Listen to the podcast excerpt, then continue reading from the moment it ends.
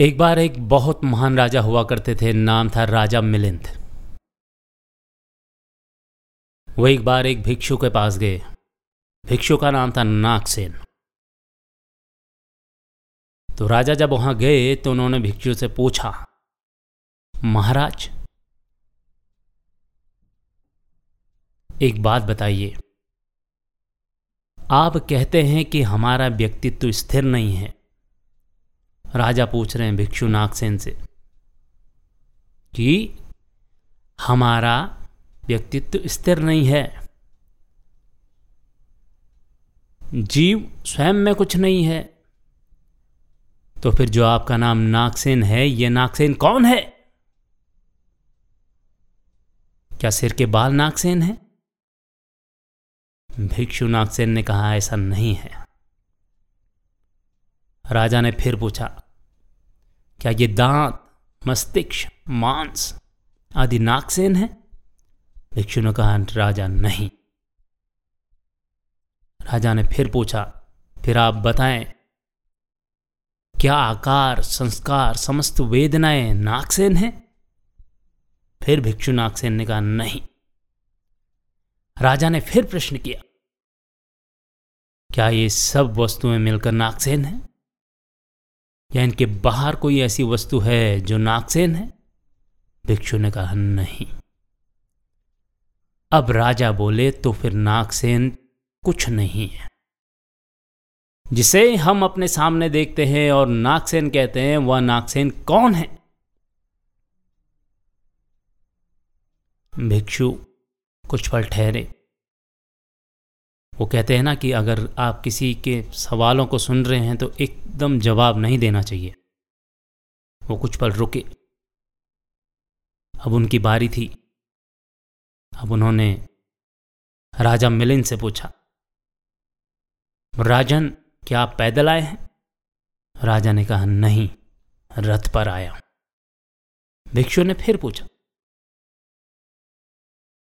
तो आप ज़रूर जानते होंगे कि रथ क्या है? क्या यह पताका रथ है? राजा ने कहा नहीं। भिक्षु बोले, क्या ये पहिए या धूरी रथ हैं? राजा ने कहा, नहीं। भिक्षु ने पूछा, क्या ये रशियाँ ये चाबुक रथ है? राजा ने कहा, नहीं। भिक्षु ने फिर पूछा, क्या इन सब के बाहर कोई अन्य चीज़ है जिसे हम रथ कहते हैं? राजा ने कहा, नहीं।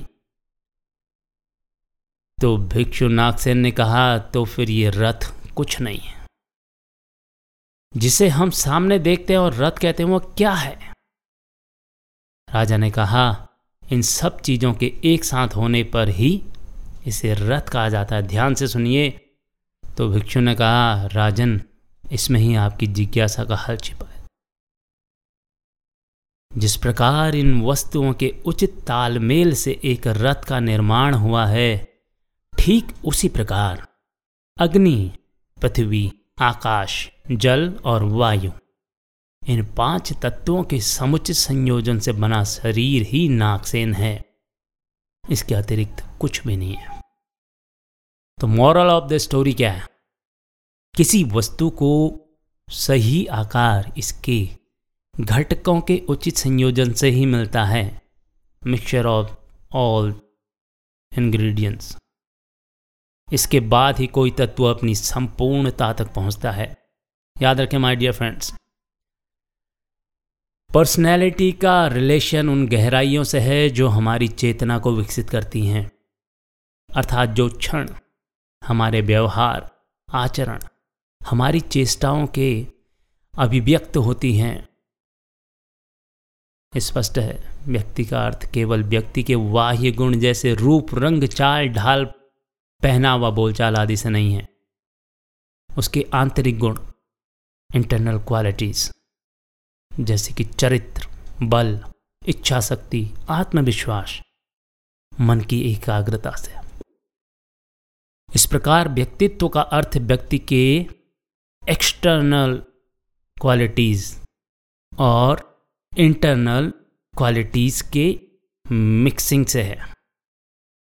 वास्तविकता में आंतरिक गुणों के विकास से ही आपके व्यक्तित्व को संपूर्णता प्रदान होती है, जिसे कंप्लीट पर्सनैलिटी यानी डायनामिक पर्सनैलिटी कहते हैं। जो माय डियर फ्रेंड्स आपको किसी भी फ़ील्ड में आप काम करते हैं, वहाँ पे आपको सफलता के लिए हंड्रेड परसेंट काम आती है। अगर ये ऑडियो अच्छा लगा तो लाइक करें और फॉलो करें। धन्यवाद।